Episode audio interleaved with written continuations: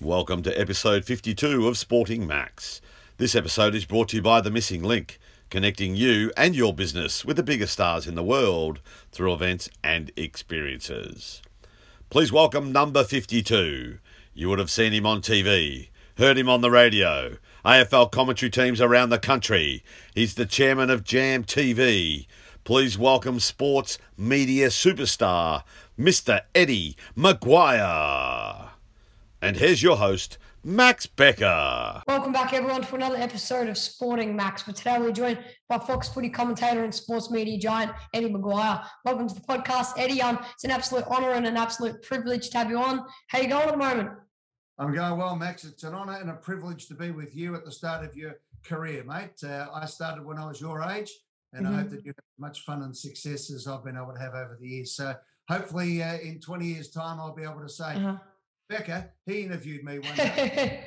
um, thanks, Ed. Now, growing up, I believe, um, and aware that you had a very strong family. Can you tell me about growing up and your family and a bit about um, where your family's from? Well, I grew up uh, in Broadmeadows. Uh, Mhm. My parents came out after the war. Um, they bounced around between England, Scotland, and Ireland for a number of years. Had two kids over there, and realised there was really no hope. Um, Mhm. As concerned, it was really tough in those days after the war. Um, and in Scotland, in particular, it wasn't great if you were a Catholic. They wouldn't give you a job. And uh, anyway, my mum decided her brothers came out to Australia and were had a building business that they started, and uh, they just said this is a great place. To come out. So they came out Mhm. with two kids, and uh, a year later they landed in a house in Broadmeadows, and six years later I was born. Aussie Aussie member of our family, and then my Mhm. youngest. So we lived out in Broadmeadows, and yeah, look, it was it was tough at times because money was tight, and uh, everyone worked in the factories out there. My my mum worked in factories, and uh, my Mhm. dad worked for the Board of Works, and he just uh, dedicated both of them dedicated their life to us, and uh, Mhm. it was a real opportunity. And what we were always about then was uh, they believed that Australia was the land of milk and honey. So when that sunshine was on your back, you felt like you were a foot taller than what you actually were, and it was great opportunity. So for them to come out and have a house one day to the year Mhm. after they got on a boat in England to come to Australia was like a miracle compared to Mhm. life after the war in rations and things in Scotland, Ireland, and England. So so they loved Australia, and we had this uh, great attitude that was imbued by them in us. Mhm. that Anything was possible in this amazing land, and uh, so we just thought it was an adventure from that moment on. And every everything we did was a, a competition, and uh, trying to have a go at whether it was playing sport or studying or whatever, playing Mhm. music. Everything was on, and they gave you they gave you trophies if you did well. It was fantastic. so, what sports did you play growing up? I played every sport I could. Uh, Mhm. Football, my main go. Played cricket in the summer, uh, tennis, squash, athletics, Mhm. Gaelic Wow. uh, everything that was going. I was in the brass Mhm. band school. I did theatre. Um, you know, Mm-hmm. anything that was happening, I wanted to be a part of it. And I just uh, thought from a very young age, if there was fun to be had, that was me. I was going to be involved in Mhm. it. And uh, I always thought uh, that uh, in- the smorgasbord of life, uh, going to be there and I was going to fill my plate and have a go at everything I possibly could. How do you rate yourself as a footy player? I was I was a good uh, junior player. Mhm. Um, you know, I used to win the best and fairest most years and things like that. So that that was a great thing for me because it Mhm. actually a sense of self worth. Mm. Um, you know, I won a scholarship at Christian Brothers College in St Kilda, and when I Mhm. went up there, to me it was like going into the big league and uh, being able to win the best and fairest in year seven. It Mhm. me yeah, it does. It sounds funny now, but when I was in year Yeah. seven, time, and for me though, it was uh, it was really important to me. My brother had won a scholarship, and he Mm. too, various sort of each age group he played in, and for me, it was it was actually a, a, it was really important to me because I was playing against big schools. It's one thing, you Mhm. know, you know, junior footy out in Broady, but uh, which was a good competition, by the way. But um, when I went out to CBC St Kilda, I was playing against De La Salle and St Bede's and St Joe's, North Melbourne, Mhm. Aid and all these big schools who were big to Mm. me. Anyway. And uh, it, it gave me a sense of confidence that Mhm. suddenly sort to mix it. I thought in my own big league, Mhm. CBC St Kilda's not that big now, but at the time it was. So they're important little stepping stones. You know, it's not Mhm. about being too far down the track take the wins as they come. Just keep accumulating the wins and set yourself up, set goals for yourself. And Mhm. for me, it was a really important thing. So yeah, junior footy to me was the most important thing probably in my life, to be honest. Mm. what was that like for you and your brother to earn a scholarship um, to go to a great school? Yeah, well, for me, it was everything. Um, in grade uh, five and grade six, where I had to really study for it, I had some wonderful teachers in grade six. Uh, an Mhm. old nun called uh, Sister Matthew, who became a great friend over the years, and she was wonderful to me. My my mum had been sick at that stage, so things were pretty tight, and Mm. the economy wasn't great, and yeah, there was there was a lot of uh, a lot of issues at the time, and uh, at one stage it didn't look like I'd be even able to go to the local school, and uh, wow. win the uh, to win a scholarship was everything. So for me, it was as when I opened the the letter and I won the scholarship was probably I, I describe it as getting Willy Wonka's golden ticket to life. Mm. So when from that moment on, it was up to me. Uh, you know, Mhm. I got the scholarship, I got the, the chance of a lifetime, and from there it was uh, up to me to make it work. at what age did you sort of get like what at what age and when did your um sort of did journalism sort of spark your interest? Well, I mean, it's funny. As a as a little boy, I remember as a four year old uh, coming out and imitating uh, the Graham Kennedy show. So there's a bit of show business in there, I suppose, in my head always. Um, but it wasn't until my brother uh, received the cadetship at the at the Herald when I was in about grade five. I think it was grade four or grade five. That suddenly this became something that was an option. You Mhm. know, yeah, living out in Broadmeadows, Yeah. you can tell there's more chance of me being in Hollywood than there was anywhere else. And Mhm. and Collingwood was like Hollywood for me as well. So these things just seemed to be happening elsewhere. Didn't Mhm. really mind. Suddenly, when my brother got this job at the Herald, I thought, hello, there's a whole new world. when I went to CBC, I'd catch the train past the Herald building every day. So I always Mhm. thought that I'd uh, be a news newspaper reporter first up. And then, as it turned out, I was working for the newspapers when I was 13 Mhm. and Australian Associated Press. So then that opened up. And it was only when uh, I was in year 12, I applied everywhere. And it was the first year they didn't take any kids out of school. And I got a job on a country newspaper. I sat the exam at the age and they gave me a job that was going to start in July in the new financial year. And uh, out of nowhere, and I'll, I'll never forget, I remember where I was. I was at home on a Friday night and the phone rang. No answering machines and no mobile phones. And for some fluke, Friday nights was always a night that uh, I stayed back at school for either band practice or something else that was always Mhm. on. Or you might even catch up with your friends on a Friday night on the way home. Mhm. Anyway, for whatever reason, I got home and the house was empty, which was also unusual. Mhm. And uh, the phone rang. David Johnston, the newsreader from Channel 10, Mhm. said, uh, uh, Can I speak to Frank, my brother? And I thought, oh, I was trying to find Frank Yeah. for a story going on. And then I said, No, he's not home. He said, Oh, Eddie there? I said, Oh, it is Eddie. He said, Oh, after. And I said, Oh, hi, hello, Mr. Johnston. And he'd interviewed me two weeks earlier when I went out to. Wow. I'd applied and I got in for an interview. Mhm. And uh, he said, Oh, well, we really like you and we'd like you to come and start work um, on Saturday week if that works. Now, as it turned out, I was working the home and away season for the Herald and I finished at the Herald because the finals went to the senior people. Mhm. Um, and I finished on the, the Saturday and the following Saturday I started at Channel 10. So I didn't miss a week. And uh, that was it. That was the start of my television career as a 17 year old going Mhm. at 10 in September 1982.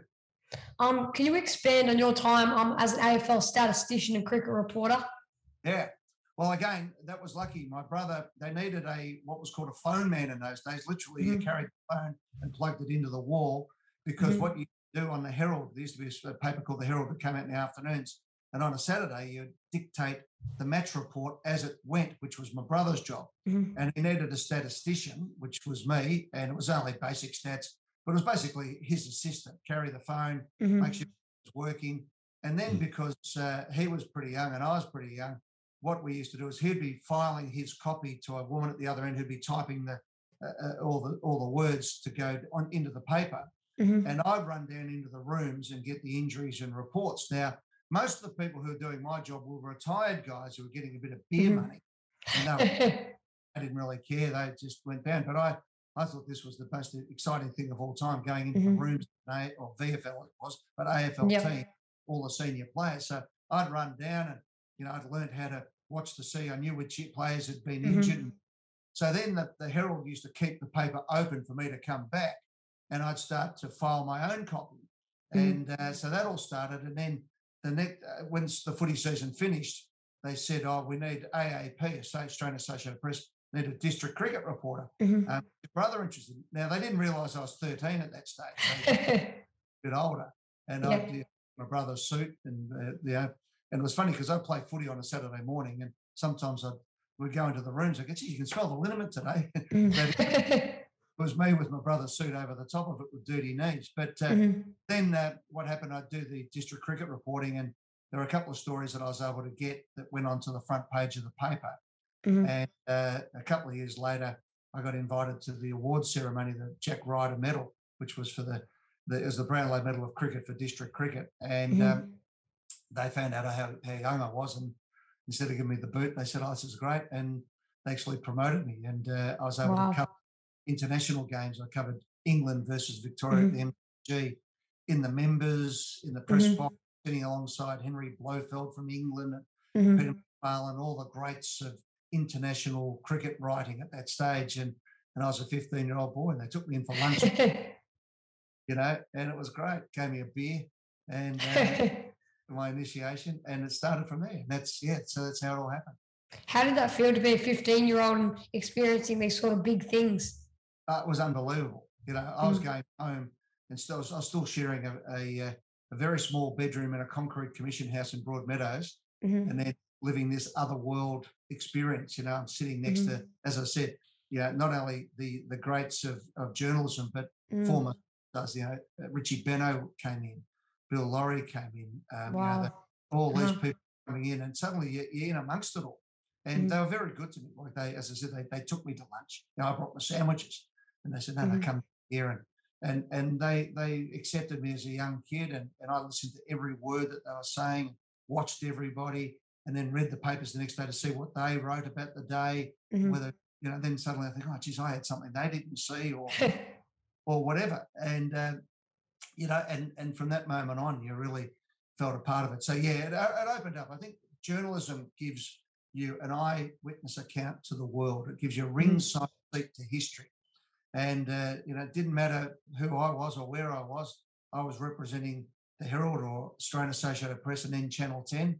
And as a Mhm. result that, I had the right to ask questions of prime ministers, sports stars, Mhm. businessmen, everybody, and suddenly you're you're there. You're you know you're holding the microphone in front of the the biggest names of the day, Mhm. and uh, it's a privilege, and it's also a responsibility to not uh, you know to make sure you report accurately, Mhm. and and oh, it was great. It was uh, it was an adventure. So, what does um, sort of being able to report accurately mean to you? Because obviously, you know, you muck up in sports media and everyone's all over it. Yeah, well, it's, they get away with it a lot more than they used to. Once upon a time, if you got something wrong, you know, you'd pay for it, you know, probably with your job. Um, Mhm. they, there's a lot more opinion. People just say what they think, and there's blogs, and you know, Mhm. they're on Twitter and all the rest of it like that. So there's a there's Mhm. a lot more people just saying things with no basis in truth or fact. And in fact, the days when you actually do a story that is based in fact, people attack you because it's not their opinion Yeah. um, then you you know later on down the track you you know you're justified in what you're saying but it can be a long it can be a long journey i remember you know saying at one stage that uh, uh, on uh, triple m's hot breakfast that uh, uh, tom scully was going to go to um, to uh, where did he go he went to, uh, to he was leaving melbourne to go to gws Mhm.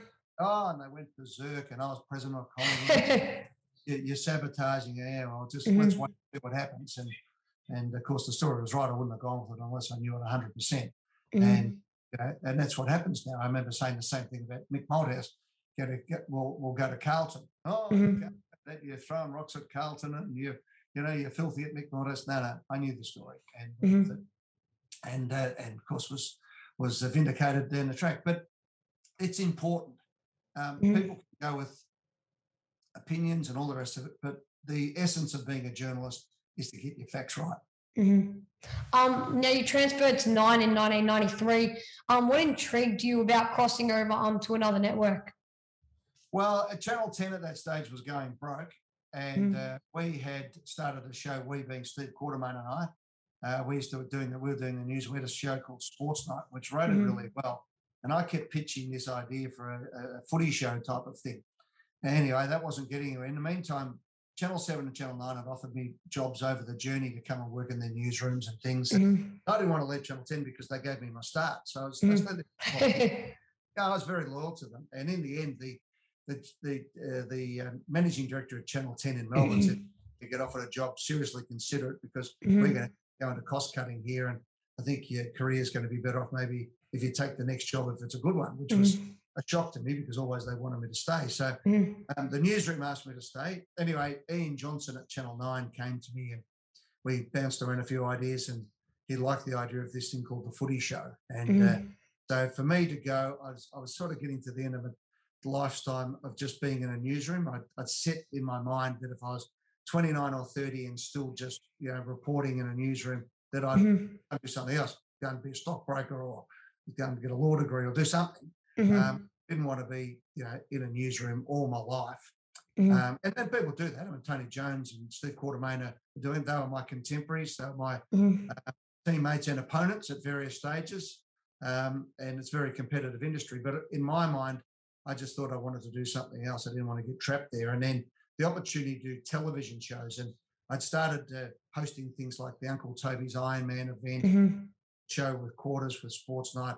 And I, I started to think, actually, I, I like this. I like hosting Mhm. like coming up with ideas and I wanted to do other things. And I always enjoyed what uh, people like Bert Newton, who would, and Graham Kennedy and these guys who did radio and television. And then Yep. people, Lou Richards, who would write in the paper and call the footy and then host a show. And, you know, was a Mm. at the same time. And Bill Collins and Mike Williamson, who'd call the footy in the afternoon and then host a show called the Penthouse Club, which was a Mhm. variety show on Channel 7 at night time. And I love that idea. This is great. yep.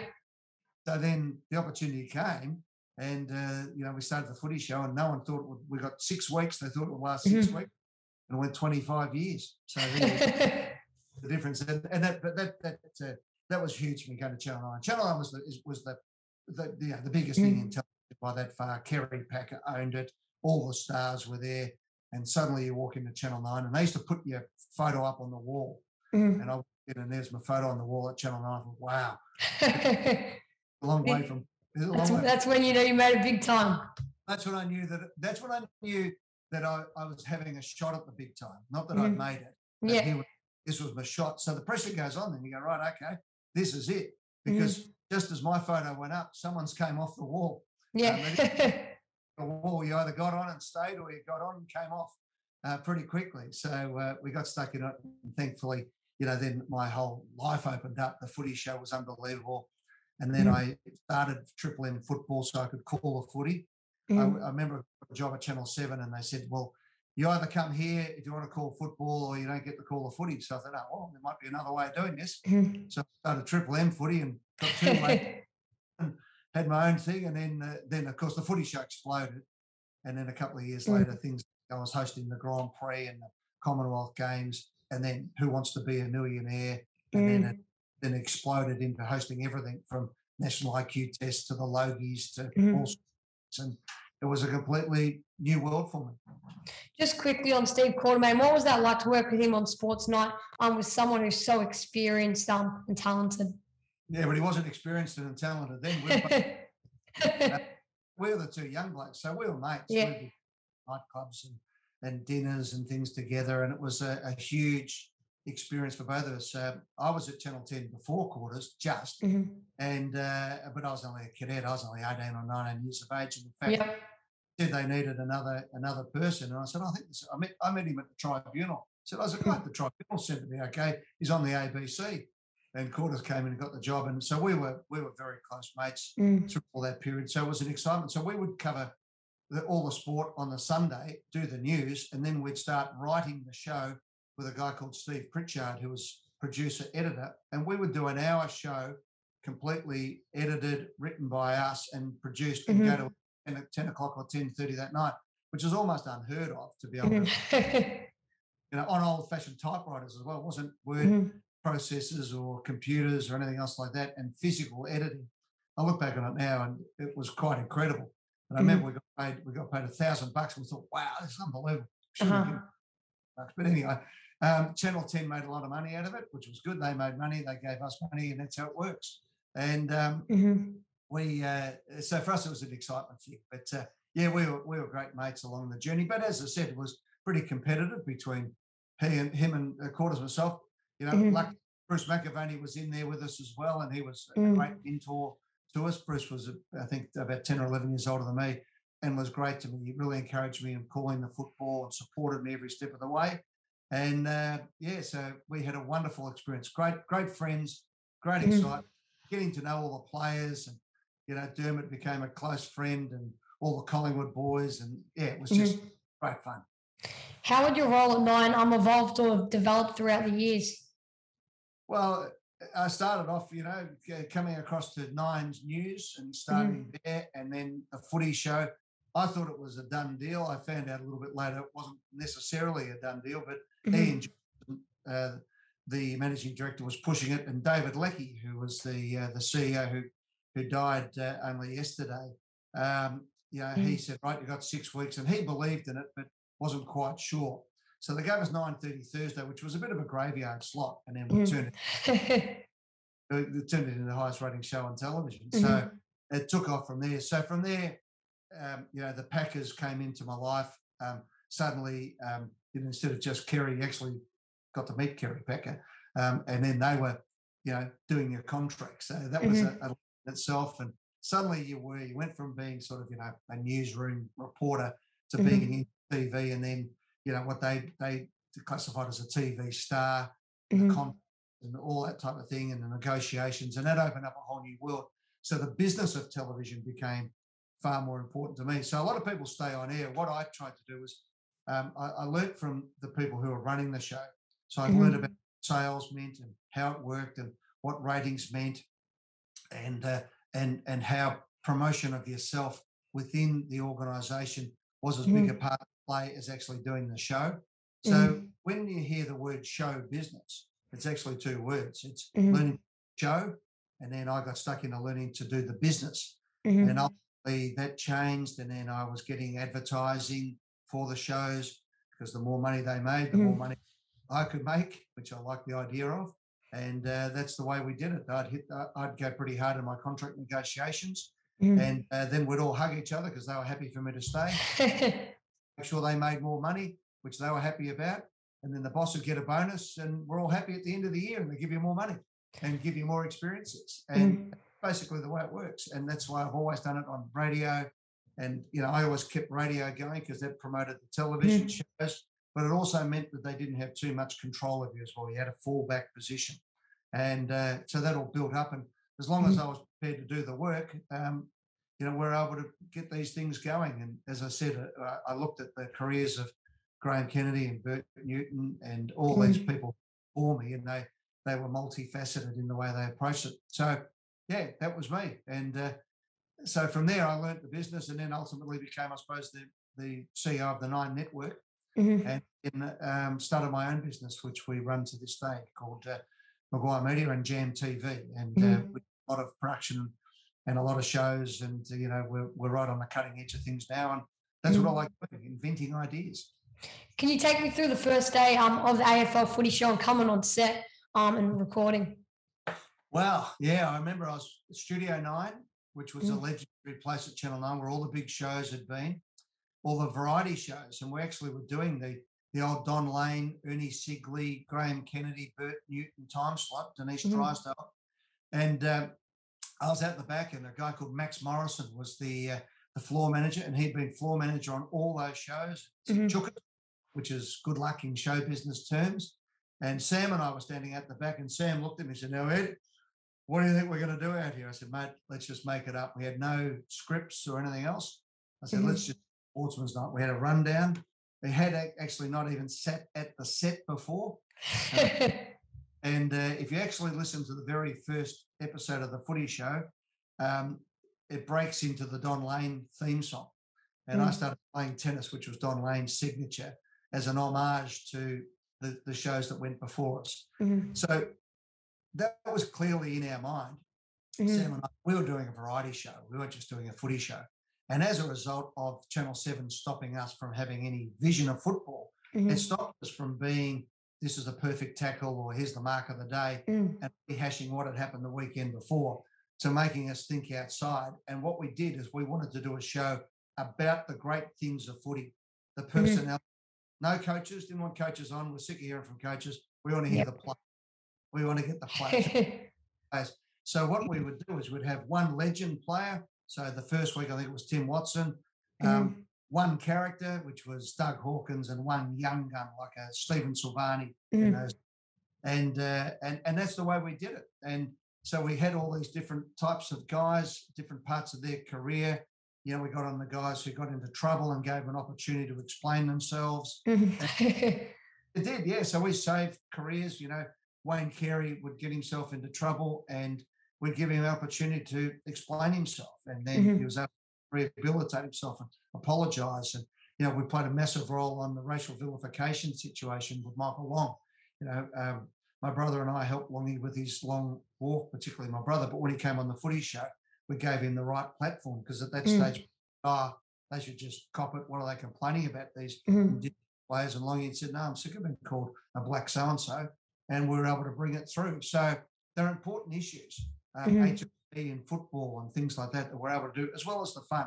And of course, the journalism side of it was we broke big stories nearly every week. Mhm.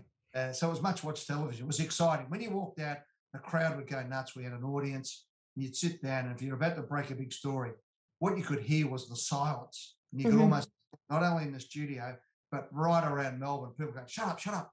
Yeah. And you're delivering it down the barrel on Channel 9. Wow. Mhm. That was exciting. It was amazing. Uh, you mentioned Jam TV before. Where did the idea um, or inspiration come from to start up your own TV and broadcasting company?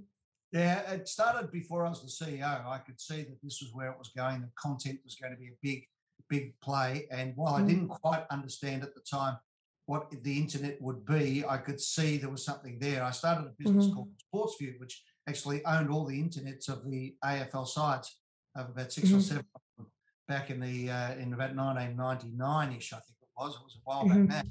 And uh, so that was forward thinking. And wish I'd have kept it. It would be worth millions now. But uh, Mhm. but we, I think we gave it back to the AFL and to the clubs. So I was always thinking about these different things and and uh, and owning my own production company or building up so that I could develop my own ideas because it's very Mhm. hard things on television. You have a look at a television schedule. There's not too many moving parts. You know, every night for you know, 15, 12 years or so, five o'clock is Mhm. hot, six o'clock's the news, Mhm. six seven o'clock's a current affair. You know, Yeah. not too many new shows coming on until late at night. So trying to get in and come up with your own ideas, I thought was the way to go. And I looked at successful television people over the years, like Reg Grundy, who was able to produce his own shows, and he became a Mm. very successful and wealthy entrepreneur right around the world. And people like Mike Willesee, who went from being a reporter to being a producer of shows. And to Mhm. me, that seemed to be the area. You know, even uh, people like Paul Hogan and John Cornell Mm. uh, got their break and then they had their own shows. And I thought, okay, this is the way it's got to go. So um, we're able to do that. And then, uh, you know, we're producing shows for radio and television and then for pay TV and now for, you know, the internet and all these other Mhm. areas, podcasts, etc. And now, for, you know, we did the, the Amazon documentary last year, which was a Mhm. success. And yeah, we're doing more and more of those things. So it's it's good. It, it keeps you busy. It's not only the ideas you have for your own shows, but other ideas and and uh, staying vital in an industry so you don't get pigeonholed. Um, I believe you started the show Who Wants to Be a Millionaire, um, now Hot Seat in 1999. Um, how did that opportunity arise? Well, it was controversial at the time because people said to me, "Oh, you don't want to become a, a quiz show host," as if that was a down. I thought, well, everyone in television who's done something has had to be a quiz Yeah. including all those names I've mentioned, from you know, Bert Newton to uh, you know, uh, Reg Grundy was a quiz show host and then became the quiz show owner and king and uh, billionaire. So quiz shows weren't worrying me, but I, I, wanted to get more into the show business side of it. The show bro- uh, opened up in England, and um, we'd heard a bit of a buzz about it that this show was was unbelievable. Mm. And I know that there were a lot of people at Channel 9, the big stars at the time. I was only a, still Mhm. an emerging uh, performer and probably known more in Melbourne and, and didn't have as big a national profile. So Mhm. they asked me if I'd consider it, and they gave I considered it, or I considered it on the way in the, to the meeting, and I was there the next day at seven in the morning to make sure no one got in before me in case they'd Mhm. asked. And I said, "Yeah, away we go." I just thought it was a brilliant concept, and uh, it was the highest rating show on television, uh, Mhm. for the most successful quiz show in, in the history of TV around the world. You know, they had a, a movie, Slumdog Millionaire, on the back of it, which won the Academy Mhm. Award. And now, you know, Hot Seat itself has has uh, you know been dominant for the last 12 years and continues to be great. So yeah, that was a that was a huge, huge gift. Um, Mhm. it wasn't one I invented. That was just one that came my way, and I was able to host and, and be the face of in Australia. And you know, it's the gift that keeps on giving. Still five o'clock every night. I'm still doing it, and Mhm. as you know, my company produces it. So you know, we've gone on to do other things with it as well. But it's uh, has been a gift from God. That one, that's uh, Mhm. yeah, I love it. And every time I sit there doing it, and we churn out six shows, seven shows a day these days, Mhm. every lesson comes on is important because it's their opportunity. But it's been wonderful for me in my career. Yeah, I love it. What's that like? I mean, I remember watching the, I still watch the show, and I remember watching it sitting back in my grandparents' um, uh, uh, living room after school. Um, every day they used to pick us up and having something to eat or some chips or something, watching you um, on Hot Seat Quiz, all these people. What's it like to sit down and, you know, then you have to kick people off and then see people win money? Well, Max, I don't have to kick them off. They get it wrong. So they kick it yeah.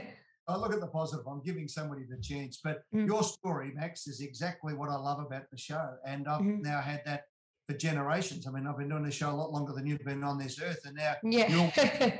but with your grandparents and you know i was only a young bloke when i when i started doing it i was only what was it I was uh, oh, what was it 30 30 what was it 1999 so i was about 34 and uh, so that was a great start for me Mhm. and and now there's you know there's generations of people have watched it and i get a lot of people coming on now who say i used to watch it with my grandparents and now Mhm. my granddad's uh, passed away and he used to love it and used to want me to go on and now i'm doing it and uh, it's become a rite of passage Mhm. and you're right five o'clock before the news people are home home from school cooking Mm. the dinner playing along and uh, you know a lot of older people like it because it keeps them mentally stimulated Mhm. and they fun of it and a lot of young people like yourself are watching it hoping to Mm.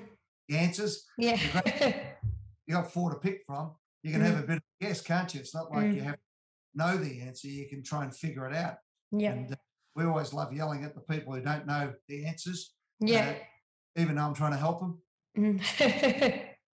and people love that as well so yeah Mm. it's your story is the story that makes it really happy for me to continue being part of the show Um, now you mentioned becoming the CEO of uh, of Channel Nine in 2006. Um, I understand you had to not be on on the AFL Footy Show or commentate games or host Who Wants to Be a Millionaire for that role. Um, and what was the sort of short term tenure as CEO? How did you find your time um in that role? Well, I, I was there for two years and the role changed because I Mhm. went up to become the CEO to Mm. build the business and build the Mhm. production side based on what I was doing with McGuire Media and Jam TV Mhm. and Beyond on air. Then suddenly out of nowhere, we got made a, a massive offer to buy it. And Mhm. James Packer was reading that uh, media was going to fragment and we were able to sell it for five and a half billion dollars. Wow. Uh, it may I reckon it might have been worth two, and we got Mhm. five and a half. So we um, we decided that was a good deal, and uh, Mhm. it was it was as good a deal in the media probably that's ever been done. Um, so that changed things completely. So then it went from being a growth industry at Channel Nine to grow the business into Mhm. cutting costs and things. That was really wasn't my caper. So um, so I did that for two years, and then I uh, I missed being on air. There was no doubt about Mhm. it because I realised that's what I do. That's, that's what I'm good at, and that's that's what I do. Yeah. Um, business side of it is something I really love as well, and that's why I've been able to continue with my own business. And don't forget, I was Mhm. you know Collingwood at that stage as well, which is a Mhm. Was a was a small business that became a big business. So I loved doing all those things. I sat on boards, um, so I had a lot going on in my life. Um, so I was busy when I was up there for the, the the two years that I was the CEO. We sold Mhm. it, and then uh, I made a decision that uh, I'd get out of that and uh, and do something else. Um, Triple M's Hot Breakfast began in 2009 with yourself and Luke Darcy um, on the radio. Can you expand on your experience um and the differences you notice um between uh, TV hosting and radio hosting? Obviously, you know, radio setting and environment being a bit more relaxed. You know, you can wear what you want and things like that. well, I wore a suit anyway, so didn't worry because uh, because I always went to work straight after. Mm-hmm. Um, and uh, and I'd be doing crosses to the Today Show, and it was these mm-hmm. days podcasts and and Zoom like this one as well. So mm-hmm. um, so for me, um, I always loved the radio. I was lucky enough to do breakfast radio for about 12 years mm-hmm. before all this with uh, Richard Stubbs Breakfast Show and the D Generation with uh, the Working Dog team. And mm-hmm. still today, Rob Sitch and Jane Kennedy are two of our closest friends. So we built great friendships. And then uh, uh, uh, this comedian by the name of Mick Molloy came on and we became mm-hmm. great friends. And later on, he would come on and be my partner with Luke Darcy on the Hot Breakfast. Um, so I did radio for a long time. And as I said, we are able to um, start Triple M football, which was a, a big play. And then mm-hmm. I did a show with Brigitte Duclos and Dermott Brereton, my own show, which was mm-hmm. a top rating show. And so we had a lot of success on the radio. And radio actually pays very well um, as well, which is something that I liked. Mm-hmm. mentioning to you. So if you can do something you like and get paid well for it, it's a, it's a really good experience. Um, mm-hmm. Um, so radio was always there, and Triple M, because it was a younger style of radio, station, it gave you an opportunity to do things a bit differently as well. Mm-hmm. So I could my um, where I thought things were going. Now I started Triple M when I was 21 or 22 years of age. Mm-hmm. Uh, so I was in there early, and that, as I said, that helped me promote the segment I did on Channel 10 in those days called Doing the Rounds. So mm-hmm. I'll sort of go back to there for a second. So what happened? I kept getting these offers from seven and nine, and to keep me, they gave me my own segment, which was the first on on TV news to have mm-hmm. And I'll tell you a quick little story. Um, I wasn't getting paid that much in those days. They kept they give me a pay increase and things, and I was mm-hmm. going okay. But I used to think there was other reporters at Channel mm-hmm. 10 who paid more than me who went the amount of work I was doing.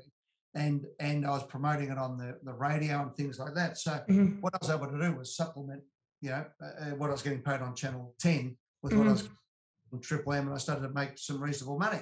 So but what I did was I was promoting myself, and a good friend of mine used to buy advertising on Channel 10. And mm-hmm. I mm. said to him one day, I'm getting sick of this. I'm doing These other people are getting more money than me. He said, Oh, no, you're looking at the way. He said, Think mm. of it this I pay $10,000 to get a 30 second ad on before you come on. expensive ad on the whole of Channel 10. Mm-hmm. Did you? No, I didn't. This is when I realized I had to learn about the business of it. Mm-hmm. I said, Right, okay okay, you know, it's unbelievable. They're, they're, they're mm-hmm. paying me with one ad, you know, mm-hmm. basically in a week, not even mm-hmm. that, half a week, three days. they're, they're, they're, really doing well out of me. So I, I, worked out, and what he said was was quite true. He said, "Don't think of it as what they're paying you. Think about how much exposure they're giving you." So that did that, and I was doing about six, seven, eight minutes a night, and I mm-hmm. multiplied that by sort of ten thousand times two. this, this is good exposure. So mm. from that on, I didn't ever work for anybody again. I worked for myself and used their exposure and got paid by them to promote what I was doing and at the same time deliver them money and ratings. And that's the name of the game. So mm-hmm. fast forward back to the radio again, um, it's the same thing. So when I when I came back from Sydney, um, Triple M's ratings were were pretty low, and mm-hmm. they came, said, "Do you want to have a crack at uh, doing it?" And I said, "Yeah, I, I want to do it, but I want to do this style of show." And mm-hmm. we were back at the number one FM, and uh, it was very, very successful for another 12 years. So all up for somebody who doesn't really like getting up early in the morning. 4.30 in the morning for about 25 or 26 years mm-hmm. with another six in between calling football doing drive and a couple of years in between where i wasn't doing radio yep. so great it's been really great and i love working with mick molloy and wil anderson and uh, luke darcy and we've had other people on the show yep. people, but they, they, were the main people, and it was it was great fun. I loved it. Um, over the years, you've hosted sort of multiple TV shows that have eventually got cancelled. How do you react, react um, in these situations when um, you've got to bounce back and there's difficulty? Well, we haven't had that many, to be honest. Um, you know, we do some of them. Some of them are shows that are only going to have a short run. So we did a show mm-hmm. called "This Is a 100 mm-hmm. and uh, that that did really really well for for the year and but it was always going to be a show that was uh, a bit more gimmicky mm-hmm. as opposed to Hot Seat, which is a generational show, mm-hmm. millionaire generational show.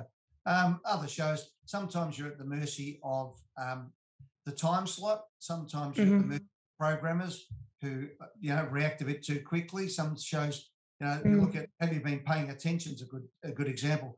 Didn't rate for the first year, probably because Channel 10 didn't have anything else to put on. They kept mm-hmm. going. Now, now, it's one of the most successful shows in television. And that's mm-hmm. why, you know, from Working Dog and Channel 10 realizing that these people are really smart.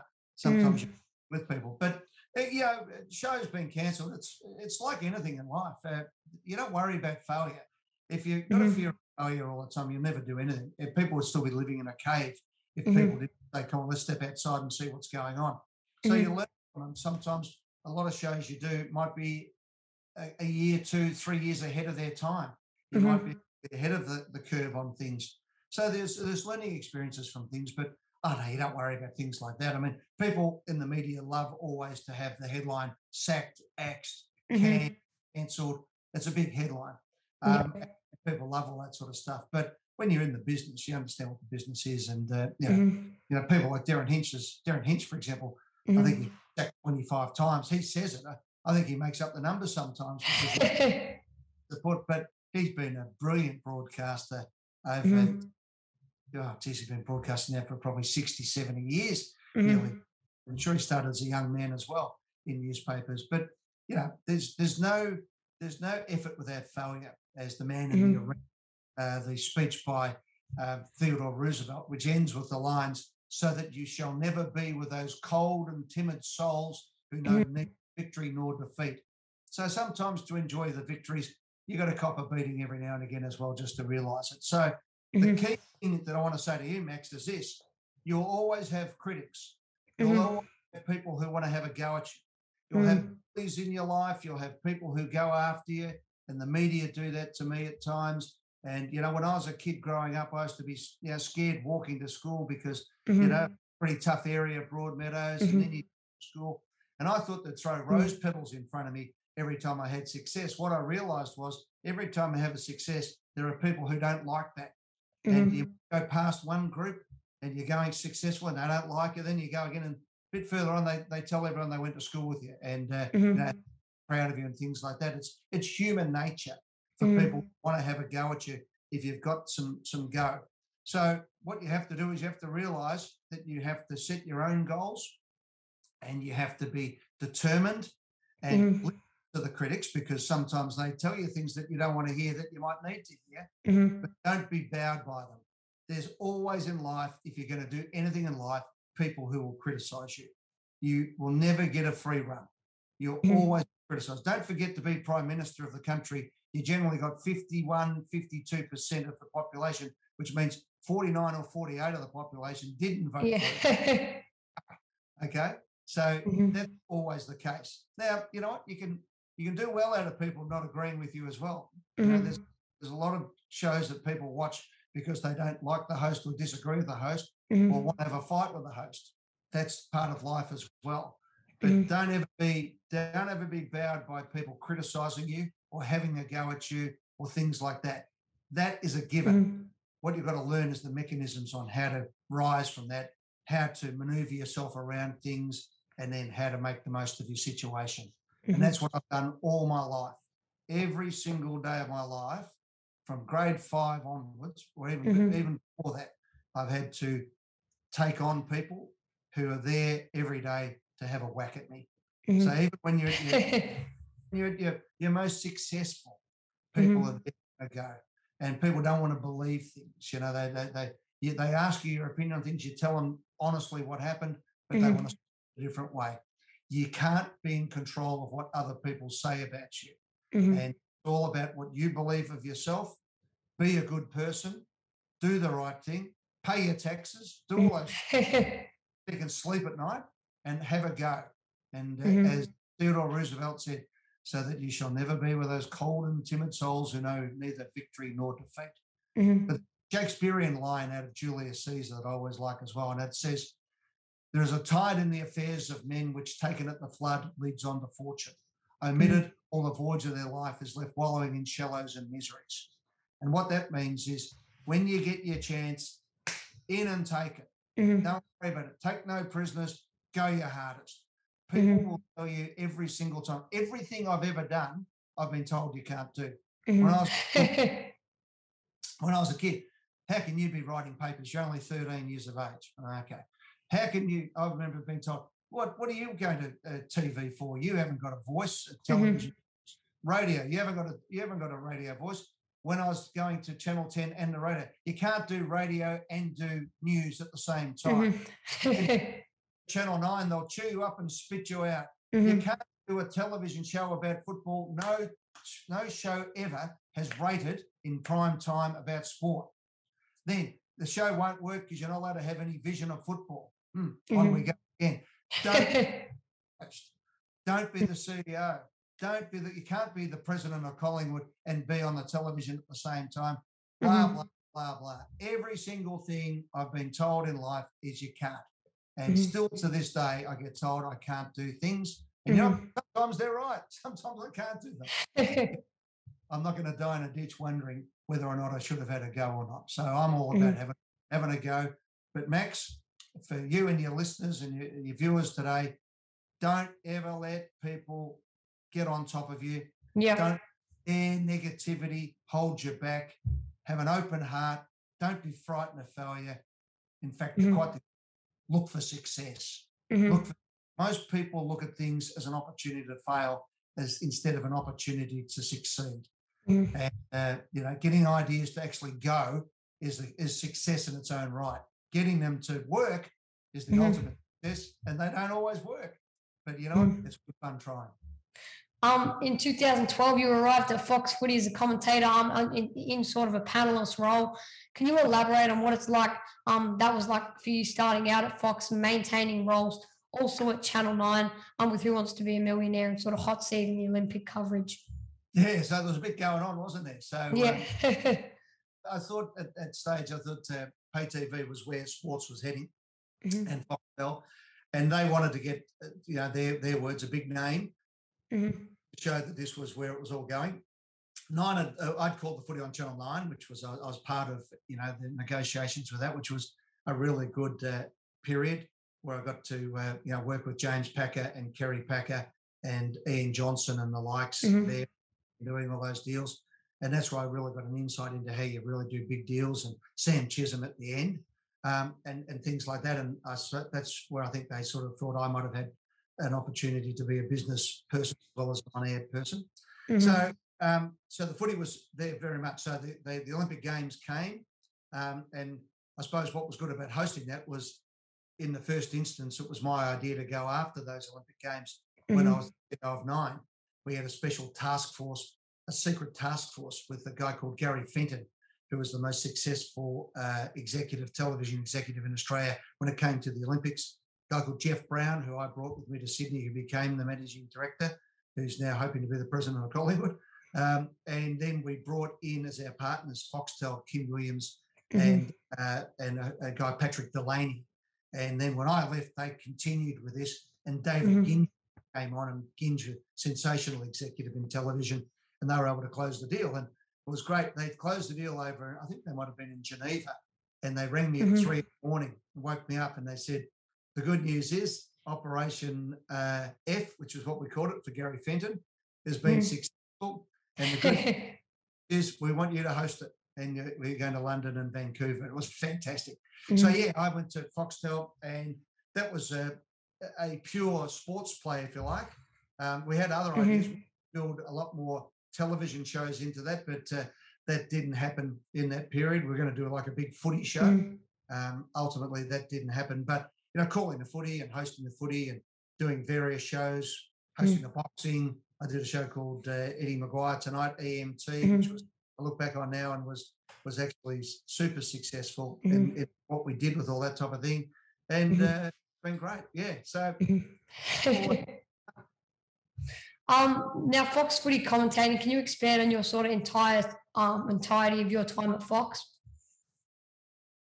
Oh, well, just well, calling the footy. As I said, I started calling the footy on the VFA at Channel 10 when I was, uh, I think I was about 19 or 20 years of age. The first game I ever called of uh, VFL AFL was the Battle of Britain game where Alistair Clark King hit Stuart Agger, that big game over there. And Bruce McAvaney and I both ended up on the front page of The Guardian. Uh, little, little did I know that was the, the start of things to come, being on the front Mhm. page. Um, so we, we, our games, the first games we called were in Vancouver, London, Vancouver, and then Tokyo, which is quite Mhm. incredible. And then my first next game, I called the VFA. And then my next game of calling football was I got a call up in grand final week to call the grand final of 1990. So my life ambition of calling a Collingwood president came out of nowhere, Mhm. brother. And uh, and the irony of that was that my family broke for Essendon. So always when I was calling premierships for Collingwood in the backyard, it was against Essendon. I called one game, it was the Collingwood Premiership. And then that opened up. I did uh, some community football calling just to, to build my skills. Mhm. And, uh, and I used to do a lot of sportsman's nights and charity nights so that I learned how to stand in front of an audience and, and learnt and learnt. So you do them for free and you got a Mhm. lot of flying hours. And then ultimately we started Triple M football and then Channel 9, which I think was the, the best coverage of football that's ever happened Mhm. ever. It was unbelievable the way we used to cover it. It was, it was just a halcyon golden era. Mhm. And now it's fantastic. You know, we it, Mhm. it's a designated footy station, so we I Mhm. love that. So yeah, it's been a wonderful experience calling a footy, and I've you know I'm so lucky in that I, I've been able to call sports, host sports, Mhm. host major events, host elections. You know, um, you know we went over with the hot breakfast and hosted the the Trump election. You know, Mhm. the uh, uh, Joe Hockey's uh, office, the ambassador, Australian ambassador to the United States, with all these people in Mhm. Washington D.C. You know, I've been so lucky to, to be involved in so many different things. So yeah, it's been an exciting and fulfilling life so far. What do you enjoy most about hosting those events like the Trump election and things like that? Just being there, Mhm. being right in amongst it, seeing it firsthand, uh, being able to bring and paint a word picture for people back here in Melbourne. what's going on, how it feels. Um, I love the analysis, working through where things might go to, trying Mhm. to play the role. You know, what I try to do these days tonight on Footy Classified is to explain, you know, what it was like last year being in the War Council, keeping the AFL going with people like Lachlan and, you know, the other presidents who were involved in it. You know, this year I said we should have started early and we should have had a Mhm. footy frenzy. We should have played 17 games. Now that's turned out that would have been a smart idea, but that doesn't Mhm. that doesn't mean it wasn't a wrong idea what they did. But now we've got to get into the next stage. So now tonight we want to talk about okay, again, if I was running the place, how would we do it? Where would we go from here? So that's the thing I like to do. It's, it's I love a battle of ideas. I Mhm. like challenge of coming up with ideas, thinking of things that haven't happened before. You know, Mhm. how to go about doing things. You know, I've been pushing for for shorter quarters for a long, long time. You know, I still Mhm. think revolutionise the way we umpire the game. Um, you know, I still think that we should be, um, you know, playing the game in a different way as far as uh, TV is concerned. You've got to get the money in to Mhm. pay. People now want to watch it more at home in times where they want to watch it. So weekends on a afternoon, I think Thursday night's the, the place for footy these days. Mhm. So, yeah, there's all that type of thing. So, Max, that's what it's all about. As you can tell, I still get excited every day about Mhm. ideas and trying to make things happen. Um, in 2018, you announced um that in the prior the year following that in 2019 that the Footy Show would take up sort of a new format of the show with new hosts. Um, just the year in 2017, you returned to the show. What was that like, and how did that decision approach um to you know try and revamp the show? We tried to revamp it, but in the end, there were a few restrictions on what we wanted to do, and it wasn't the show that I wanted to come back and do in the end. So Mhm. then decided was that look, the, the the world had changed. Um, you know, there had been a lot more. Uh, I mean, the, the term woke comes into play, Mhm. and a lot of that, you know, people like Sam Newman who used to, you know, have, be able to have a sense of humour at that different things that Mhm. hu- uh, had been cancelled Mhm. uh, in a lot of ways. So then, you know, nine decided we'll have one last roll of the dice and we'll try, a, you know, an ensemble, and Mhm. it, it didn't captivate people. Uh, you know, irony is that uh, Mick Molloy and his team are doing uh, a great show called Front Bar, which in a lot of ways the old gags of the Footy Show um, Mhm. with with their own spin. I'm not saying they copied the Footy Show, yeah. but it's got more of a feel of the old Footy Show than it does anything else. Mhm. And uh, so I think at that stage, look, after 25 years, people just wanted wanted to, to, to kill it off. Mhm. And you know, Nine also were keen to to use the money. It was a reasonably expensive show in the end to uh, to produce. Mm-hmm. So yeah, so it just changed, and it's time it come and finished. So that was it. We we pulled the curtain down on it, and as a result of that, now we have Wednesday classified and mm-hmm. Monday classified and the Sunday footy show. So Nine still has these major shows, you know, mm-hmm. in prime time that are doing really well. Different format, different cost base to what the footy show was, but still mm-hmm. delivering ratings and still delivering influence and still delivering all the things that we we wanted out of those shows, but just taking a different way. So that's the thing. Next, nothing lasts forever. It's mm-hmm. about adapting. You know, Darwin's theory of uh, evolution is not the survival of the fittest. It's who adapts fastest survives, mm-hmm. and that's what it's all about in the media. Um, sort of after trying to revive the show and then announcing that it was sort of over, you guys did a um a sort of a grand final, a footy show farewell um, with you, self, Sam Newman, um, Marmalade, and Rebecca Maddern. Um, can you guide me through that evening um, from your perspective? Well, going right back uh, when we first did the show at the Rod Laver Arena, again, people were didn't want to do it. Mm-hmm. Uh, we were just on a wave of uh, of confidence and success. Mm-hmm. And we just, I just, Sam and I and Trev and you know the, the team at that stage, we just wanted to do things big. So we took it to London and we did it at the Theatre Royal. And I'll tell you a funny story. The the network were a bit, uh, one of the executives was a bit dodgy about it and fearful that it would cost too much money. And I put mm. my credit card down and said, I'll underwrite it. and uh, we, we put a little ad in the papers in England. Mm. Um, there used to be a paper for Australians that used to hand out for free. Anyway, mm. they opened, they opened the, uh, the sales the next day and you had to actually go and buy a ticket. And it sold mm. out as quickly as they could sell the tickets. And they rang up and said, Can you do a whole season here? We said, No, it's not that type of show. And it was a smash hit and it was unbelievable. Still, you know, the, the grand final footy show, the first one, all of them, to be honest, but the first one when we walked out and the place was jumping. And then we mm-hmm. did London and then we did one in uh, two in London, another one in Munich. Were unbelievable. They were just mm-hmm. shows that I'll never forget, and people won't do. I don't think going forward. They're just mm-hmm. Um, so we're always about pushing the envelope. And then, you know, to do the last one again at Rod Laver was a, it was a mm-hmm. great fit, rated through the roof, packed house. Mm-hmm. Um, mm-hmm. Everything was great. Sam was in great form and we are able to do it. And getting Trev back to for one last go was a nice full stop on the whole thing. Um, I read last year that um, you debuted a TV show for America named Aussie Football Rules America with Eddie McGuire. Where did the inspiration um, for that show come about? Well, I thought that uh, a couple of things. One, there's an American executive called Scott Greenstein at Sirius XM, um, and he is an American who loves footy. And mm. uh, he knew about me, and we talked about uh, different projects. And uh, so we've got a few projects that we're working on at the moment. So it's again about uh, these situations. Also, for me, I, I could see that uh, betting was coming becoming very big in America up until mm-hmm. this year you could only sports bet out of Las Vegas and Nevada. Now it's going right around. It's going to become bigger and bigger. And at that stage, mm-hmm. uh, it looked like Australian rules football might be one of the few uh, sports in the world to keep going.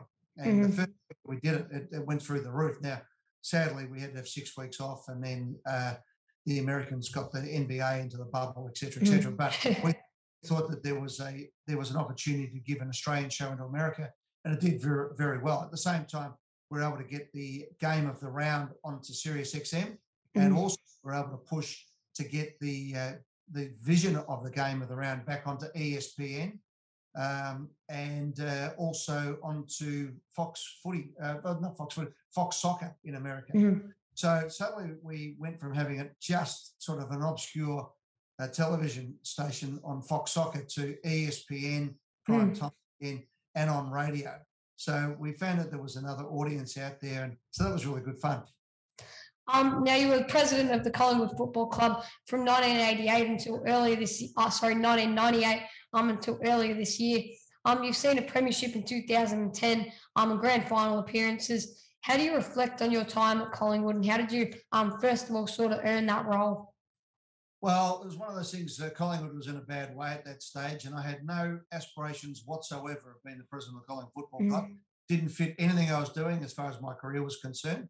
But sometimes these jobs choose you; you don't get to choose them. And uh, I was fearful at that stage that the AFL were trying to merge teams, and Collingwood was starting to, you know, as big as Collingwood had been and mm. was, mm. um, it was starting to nosedive and was starting to lose confidence. And, you know, uh, you know, the Victoria Park was falling apart and it was lost its way. And were great people at the club, but we just needed to maybe have a, a new thought process in mm-hmm. there. So I was only a young guy.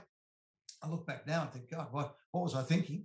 a bit bold to do what I did. Mm-hmm. Um, but we got in there and got stuck into it. And so I look, I'd like to think that um, I've played a, a role in what we did on the footy show. The, don't forget, mm-hmm. football about broke in the early 90s, and we turned it into prime time television at a time in 87. None of the none of the free to air uh, stations wanted to have footy. Ended up being mm-hmm. on the ABC uh, more out of uh, a charity than anything else. Mm-hmm. And footy was in big trouble. And we were able to get in there, and suddenly players became personalities in their own right again um, player managers. There hardly any player managers in those days. Craig Kelly was on the show. He was a centre back for Collingwood, and Ricky Nixon mm. was a mm. teacher at uh, Carey Grammar. And suddenly all these things started to go, and we played a, a, huge role in that. And then, you know, hopefully my time at Collingwood saw us look at you know becoming big international brands, mm. uh, being a, a, you know a dying local entity suddenly the MCG was our home ground. We built the Holden Centre, what is now the Holden Centre, the Lexus Centre, mm. back in, you know, uh, major international sponsors, um, mm. you know, first team to make a million dollar profit. And uh, suddenly, you know, no one wanted, in 2000, no one wanted to play on Friday nights. And I said, we'll play on Friday nights. on mm-hmm. Friday nights. And uh, mm-hmm. so we looked at it more from, I looked at it more as mm-hmm. a, you know, great love for the game of football mm-hmm. where it needed to end with a with the combination of, of business and show mm-hmm. business and media. I could see media was where it was all going to go. Yeah. And like, middle of it, you know, I'm talking to you know to the Packers and to David Leckie and Ian Johnson and mm-hmm. working on these things day in day out. Whereas once upon a time it would have been about how many pies could you sell or or jumpers in the souvenir store. I was coming at it from a mm-hmm. different point of view from where you know sponsorships were and prime time exposure on the footy show which was ahead of time. So um, yeah, that's. I'd like to think that uh, in some way I played a role in changing football, VFL football, from being a local Melbourne only Saturday afternoon game with one game on a Sunday in Sydney mm-hmm. to uh, playing a role and turning it into the biggest sport in Australia with a lot of other people. Don't yeah. but uh, I'd like to think I played a, an, an, entrepreneurial role in, in doing that. And then subsequently, you know, supporting women's football and women's sport. You know, Collingwood mm-hmm. is now from being a you know a pretty blue collar male only uh, show to having mm-hmm. 50 women's split, having women's netball and women's football and charitable organisations and the Magpie Nest and all these types of things, which made us more than just a footy team. Mm-hmm. Um, we recently had Craig Hutchison on the podcast um, as our fifth sort of fiftieth episode. What's it like to work um, on Footy Classified with him? Well, I work with him. Um, he does Monday and I do Wednesday. But, oh. we, produce, but we produce the show. But mm-hmm. uh, no, but Hutchie's a great success story. And uh, I mean, I, I always watch Hutchie with great affection. Um, you know, he's he's his own man and he's a, mm-hmm. he can be but he was a great reporter. And when he was a young bloke coming through I'd like mm. to think I uh, offered uh, the hand of friendship to him a couple of times. One time I watched him on Channel 10 News and he looked like a drowned rat. He was out at, it was raining and I thought he did a great story. I rang him up and I said, congratulations, that was a good story. And he said, oh, I've just had the boss, you know, give me a, a, a belting for, didn't like the way the story was. I said, what are you doing now? And I invited him around for dinner and he mm. came around. I said, mm. go upstairs and have a shower. Gave him one of my tracksuits and he came down, my wife, Carla cooked him. Mm-hmm. But I always thought uh, had, you know, uh, a lot of chutzpah. You know, he went to America and he went down a different road, mm. completely different road for me. And but he was always playing a bigger game. And I thought, you know, from a young bloke from the country who came up and took them on, you know, I think it's great. And I think what he's doing now is is sensational. And mm-hmm. I wish best. I, I am. I, I genuinely uh, proud of him. And I actually hired him onto Channel 9 mm-hmm. and then ultimately, you know, you know, my organisation produces the Monday night show, so technically he does work with my organisation. But mm-hmm. Nahachi's a, a, a, fantastic success story, and you know, I wish him well, and I think he, I think he does a great thing. Um, now, have you got any advice for any aspiring um, sports media talents out there who want to get to the next level um, and get into broadcasting and commentating and sports TV and radio? Yeah. So the first one I'll say is this: everybody, it seems, who dreams like you, Max, of being involved in this caper, get into the business for about ten minutes and then they become jaded. Mm-hmm. And they, oh, me, oh, we don't get the story or the AFLs, and they whinge and moan and bitch and carry on. Okay. Mm-hmm. So the first is you make your own luck. Okay. Gary mm. Player's, the harder I work, the luckier I get. That rings true. Okay. So don't just fall in line with everybody else. Be excited. Look at what's going on around the world. You know, that's where, mm. and I suppose myself to to a degree have have maybe had the jump on people, and we always look at what's possible, not what's impossible. Mm-hmm. So what to be, you know. Ask what was the the George Bernard Shaw line of uh, ask not what uh, you can do for your mm. country. Mm. Uh, sorry, uh, no, so I'll take that back. That was uh, John F. Kennedy said, ask not what you can do for your country, but what, not, not ask what your country can do for you, but what you can do for your country. But George Bernard mm. Shaw also said, some people see things that are and ask why. Other people see things that have never been and ask why not. Mm. that was read out at the uh, funeral for Robert Kennedy, but it was by George Bernard Shaw. And that always struck me. Look for mm. what people think is impossible and make it possible. Mm-hmm. You know, Jeff Bezos flew his own rocket this morning. How unreal is that? Mm-hmm. Unbelievable. And everyone said, don't do it. It's too expensive. It's a folly. Who knows what comes of it because he's done that now. Uh, so that's what it is. So a lot of people, every time the media changes, when I started it when I was 18 at Channel 10, everyone said, oh, you've missed the golden era. Right? And mm-hmm. every time, every year after the last year was the best year. And uh, it's all changed now. And it's mm. a great, the fact that you, Max, can interview me on Zoom. Mm. I remember when I started, we were lucky if we could get a signal out of footy training to mm. do a live, oh, seriously, to do a live cross, we used to have to bounce the signal at Hawthorn off a tin shed that used to hit the transmitter up in the Dandenongs. It was mm. that's how rudimentary it was. Now we're doing a Zoom call. So yeah, the world changes and it is what you make of it.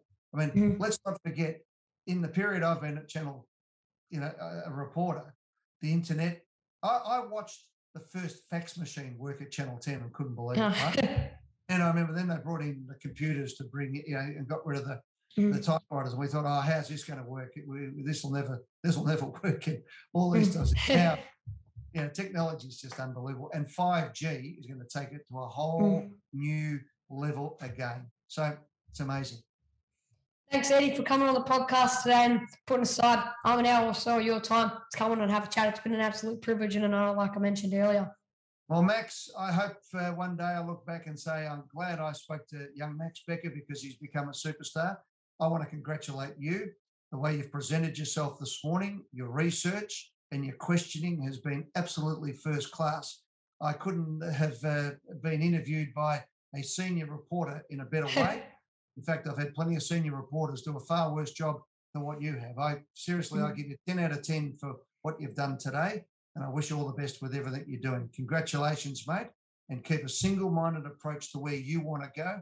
And don't ever let anybody tell you you can't. Okay. Mm. You've got uh, everything you need to be a success in life.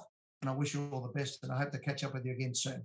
All right. Thanks, Eddie. Stay tuned, everyone, for more Sporting Max. Thanks for listening to this episode of Sporting Max. Check us out on iTunes, Spotify, or YouTube, and be sure to follow our socials. This episode is brought to you by The Missing Link. This is the voice of Melbourne, and we'll see you back here real soon for another episode of Sporting Max.